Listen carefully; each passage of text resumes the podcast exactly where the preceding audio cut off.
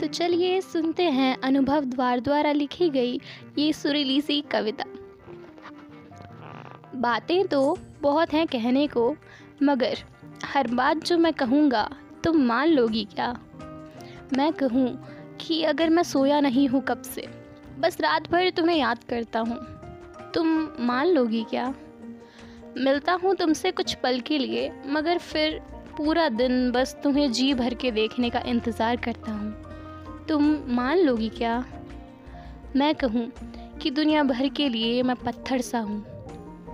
मगर तुम्हारे आगे मैं कांच हो जाता हूँ और मेरे ये आँसू बस तुम्हारे लिए बहते हैं। तो तुम मान लोगी क्या? और यूँ यूँ तो अब मैं तुमसे बहुत कम बातें करने लगा हूँ और तुम्हें तो लगता भी होगा कि पल भर का प्यार था, पल भर में बदल गया।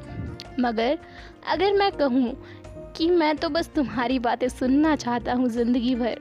तो तुम मान लोगी क्या?